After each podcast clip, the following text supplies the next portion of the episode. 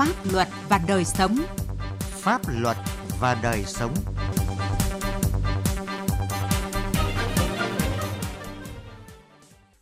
Xin kính chào quý vị và các bạn. Thưa quý vị, xây dựng nhà nước pháp quyền xã hội chủ nghĩa đặt ra yêu cầu cần hoàn thiện hệ thống pháp luật, tổ chức thi hành pháp luật, cải cách tư pháp, tạo ra nền tảng cơ bản để mọi người dân, cơ quan, tổ chức sống và làm việc theo hiến pháp và pháp luật. Chương trình Pháp luật và đời sống hôm nay đề cập nội dung này. Pháp luật đồng hành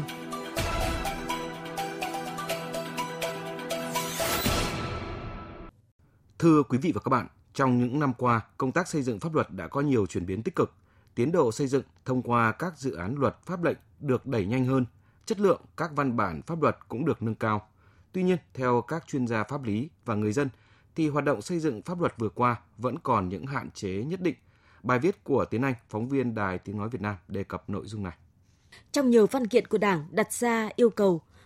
công tác xây dựng pháp luật cải cách tư pháp phải thực hiện đúng đường lối chủ trương của Đảng, bám sát và phục vụ có hiệu quả các nhiệm vụ chính trị trong từng giai đoạn, bảo đảm quyền lực nhà nước là thống nhất, có sự phân công, phối hợp giữa các cơ quan nhà nước trong thực hiện các quyền lập pháp, hành pháp, tư pháp, phát huy dân chủ, tăng cường pháp chế. Những quan điểm chỉ đạo cơ bản đó của Đảng đã được thể chế hóa bằng các quy định của pháp luật, kịp thời điều chỉnh các quan hệ xã hội nảy sinh trong cuộc sống chỉ tính từ năm 2016 đến nay, Quốc hội, Ủy ban Thường vụ Quốc hội đã ban hành 72 luật, hai pháp lệnh và gần 20 nghị quyết có chứa quy phạm pháp luật. Trong đó có những đạo luật giữ vị trí vai trò nền tảng trong hệ thống pháp luật. Có những pháp luật lần đầu tiên được ban hành với các chính sách mới. Chính phủ cũng đã ban hành hàng trăm nghị định và các bộ ngành cũng đã cụ thể hóa bằng hàng nghìn thông tư từ đó tạo ra hệ thống pháp luật tương đối đầy đủ, tạo cơ sở pháp lý phục vụ công cuộc xây dựng nhà nước pháp quyền xã chủ nghĩa. Giáo sư tiến sĩ Trần Ngọc Đường, Chủ tịch Hội đồng Tư vấn Dân chủ và Pháp luật, Ủy ban Trung ương Mặt trận Tổ quốc Việt Nam nhận định, hệ thống pháp luật của chúng ta đã thể chế hóa chủ trương, nghị quyết của Đảng, cụ thể hóa hiến pháp, tạo cơ sở pháp lý đồng bộ cho việc đổi mới, nâng cao hiệu lực hiệu quả hoạt động của bộ máy nhà nước từ trung ương đến cơ sở – phát huy dân chủ và quyền làm chủ của nhân dân, tăng cường hội nhập quốc tế.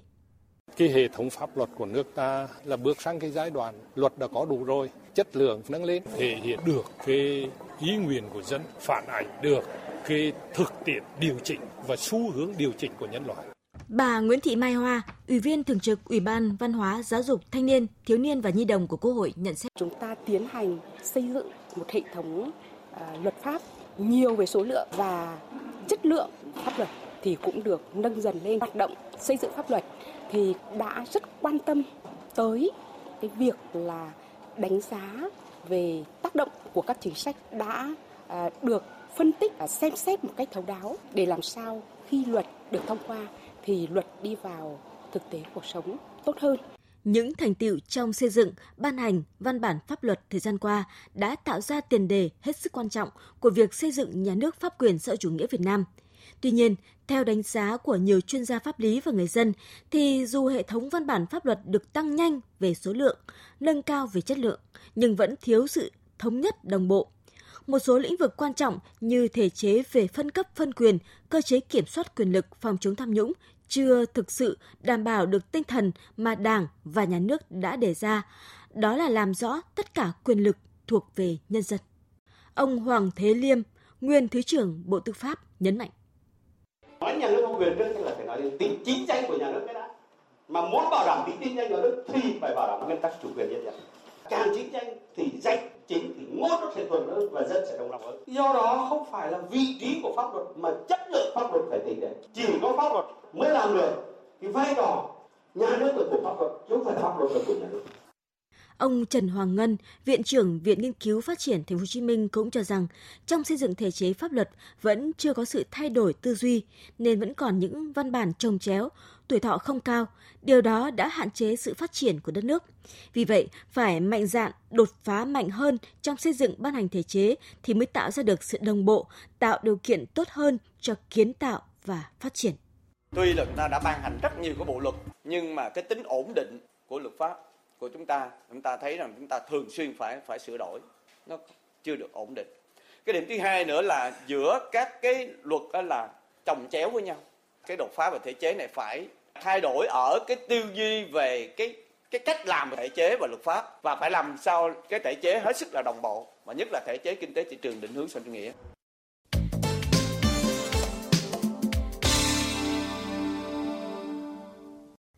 Thưa quý vị và các bạn, như bài viết vừa rồi đã đề cập, trong thời gian qua, công tác xây dựng pháp luật tuy đã đạt nhiều kết quả đáng ghi nhận, nhưng bên cạnh đó vẫn còn đặt ra nhiều vấn đề cần quan tâm, khắc phục. Vấn đề đặt ra là những tồn tại đó cần được khắc phục ra sao, đảm bảo tạo ra một hành lang pháp lý đầy đủ, có hiệu lực hiệu quả cao để mọi hoạt động của các cơ quan tổ chức và công dân đều được thực hiện trong khuôn khổ pháp luật. Pháp luật không chỉ là công cụ để nhà nước quản lý xã hội mà còn là công cụ để nhân dân giám sát việc thực thi quyền lực nhà nước. Vậy nhưng trong tư duy và quy trình xây dựng hoàn thiện pháp luật, chúng ta vẫn tồn tại tư duy nhà nước, người quản lý thấy cần thiết xây dựng luật thì tổ chức soạn thảo rồi ban hành chứ chưa quan tâm đến các nhu cầu thực tế có cần thiết phải ban hành luật hay không. Trong xây dựng pháp luật chưa chú trọng và huy động được sự tham gia trực tiếp của các chuyên gia và người dân.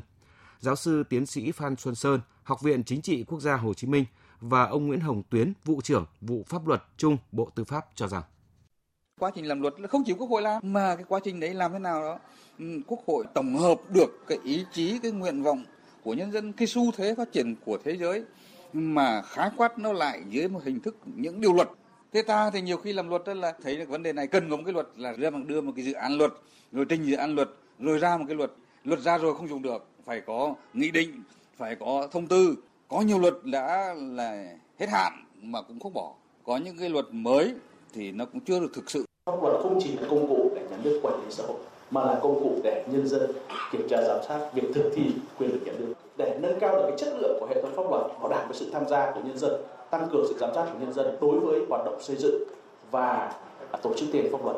Pháp luật là công cụ để quản lý nhà nước và cũng là công cụ phương tiện để nhân dân thực hiện quyền giám sát các cán bộ cơ quan thực hiện chức năng nhiệm vụ được giao do vậy không thể để tình trạng các cơ quan ban hành văn bản pháp luật lại có những kẽ hở để cán bộ, người dân lợi dụng lách luật mà vi phạm pháp luật.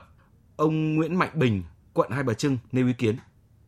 Luật, ta dùng từ lách luật, luật mà để người ta lách thì không thể được rồi. Lách luật để vi phạm, tham nhũng. Và khi đưa ra xử thì tòa có những cái rất khó xử với những tội này. Cho, cho nên là đề nghị Quốc hội khi xây dựng luật trước khi đưa ra Quốc hội họp thì các bộ phận chức năng giúp Quốc hội giúp chính phủ xây dựng các dự thảo dự án luật cần phải chặt chẽ.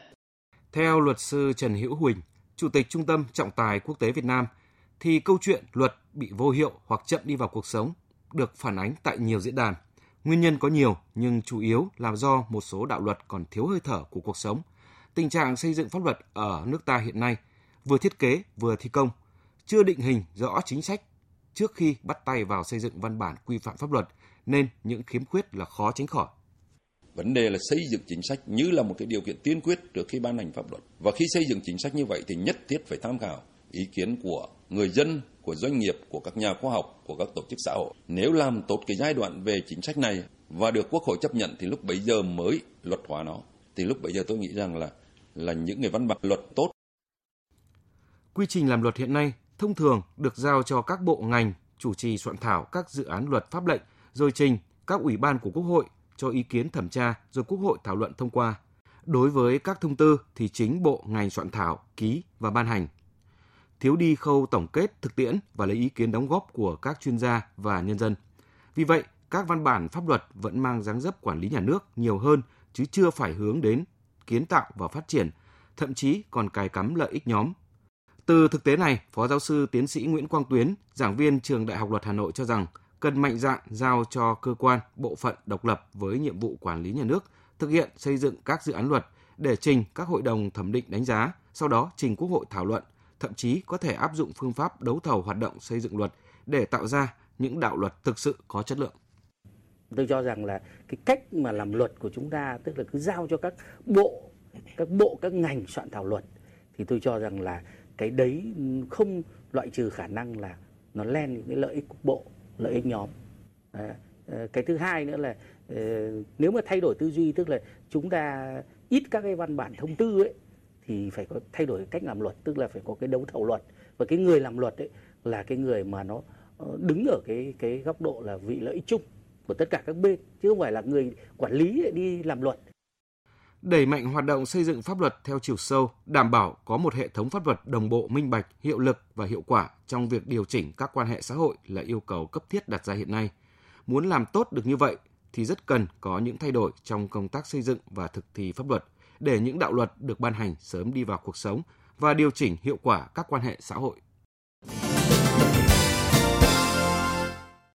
Thưa quý vị và các bạn, phần còn lại của chương trình mời quý vị và các bạn cùng tìm hiểu thực tiễn công tác xây dựng hoàn thiện thể chế về bảo đảm thực hiện nghĩa vụ và đăng ký biện pháp bảo đảm của Cục Đăng ký Quốc gia giao dịch bảo đảm thuộc Bộ Tư pháp. Công tác xây dựng hoàn thiện thể chế về bảo đảm thực hiện nghĩa vụ và đăng ký biện pháp bảo đảm là một trong những nhiệm vụ trọng tâm có vai trò đặc biệt quan trọng trong việc thực hiện nhiệm vụ mục tiêu để đảm bảo thực hiện nghĩa vụ và đăng ký biện pháp bảo đảm thực sự là công cụ pháp lý, bảo chứng của sự an toàn, minh bạch, thuận lợi, chi phí thấp để người dân, doanh nghiệp tiếp cận các nguồn vốn, đáp ứng kịp thời nhu cầu phát triển sản xuất kinh doanh.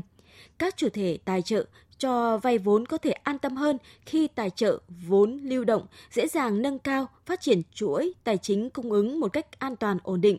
Cơ quan tổ chức có thẩm quyền được cung cấp bằng chứng pháp lý chính xác, thuận tiện về biện pháp bảo đảm về tài sản, bảo đảm trong thực hiện quản lý nhà nước hoặc khi giải quyết các vụ việc tố tụng thi hành án. Qua đó, góp phần thực hiện mục tiêu chung về phát triển kinh tế xã hội, cải cách thủ tục hành chính, chất lượng cung cấp dịch vụ công, cải thiện chỉ số hợp đồng đánh giá về năng lực cạnh tranh ở Việt Nam. Thời gian qua, Cục Đăng ký Quốc gia Giao dịch Bảo đảm đã tham gia xây dựng chế định quy định liên quan đến bảo đảm thực hiện nghĩa vụ đăng ký biện pháp bảo đảm tại Bộ luật dân sự, pháp luật khác có liên quan như đất đai, nhà ở, chứng khoán, đến tham mưu xây dựng trình cấp có thẩm quyền các nghị định của chính phủ hướng dẫn thi hành bộ luật dân sự về bảo đảm thực hiện nghĩa vụ hay các văn bản hướng dẫn thủ tục đăng ký biện pháp bảo đảm bằng quyền sử dụng đất, tài sản gắn liền với đất, tàu bay, tàu biển, động sản khác. Các văn bản này đã tạo ra hành lang pháp lý đầy đủ hơn cho người dân, doanh nghiệp tiếp cận các nguồn vốn, bảo đảm các nguồn vốn trong khai thác tối đa giá trị kinh tế của tài sản và trong đáp ứng nhu cầu phát triển kinh tế xã hội và nhu cầu hội nhập của đất nước. Hiện nay, trước yêu cầu phát triển nền kinh tế thị trường định hướng xã chủ nghĩa, về xây dựng chính phủ điện tử, về chuyển đổi số và trước sự phát triển nhanh của kinh tế xã hội, hội nhập kinh tế quốc tế, việc hoàn thiện của hệ thống pháp luật, Cục đăng ký xác định là phải luôn chủ động tham mưu, nghiên cứu, giả soát hệ thống pháp luật liên quan, kịp thời đáp ứng yêu cầu mới về hoàn thiện hành lang pháp lý đúng với tinh thần của nghị quyết đại hội lần thứ 13 của Đảng là tập trung thực hiện đồng bộ các giải pháp để sớm hoàn thiện thể chế kinh tế thị trường, định hướng xã hội chủ nghĩa, nâng cao hiệu lực hiệu quả quản lý, điều hành kinh tế vĩ mô và năng lực phục vụ, hỗ trợ phát triển nhà nước giải quyết tốt hơn mối quan hệ giữa nhà nước, thị trường và xã hội, giữa nhà nước, doanh nghiệp và người dân, khắc phục những điểm nghẽn cản trở sự phát triển của đất nước, nhất là về thể chế và chính sách. Đến đây, thời lượng chương trình Pháp luật và đời sống đã hết. Cảm ơn quý vị và các bạn đã quan tâm theo dõi.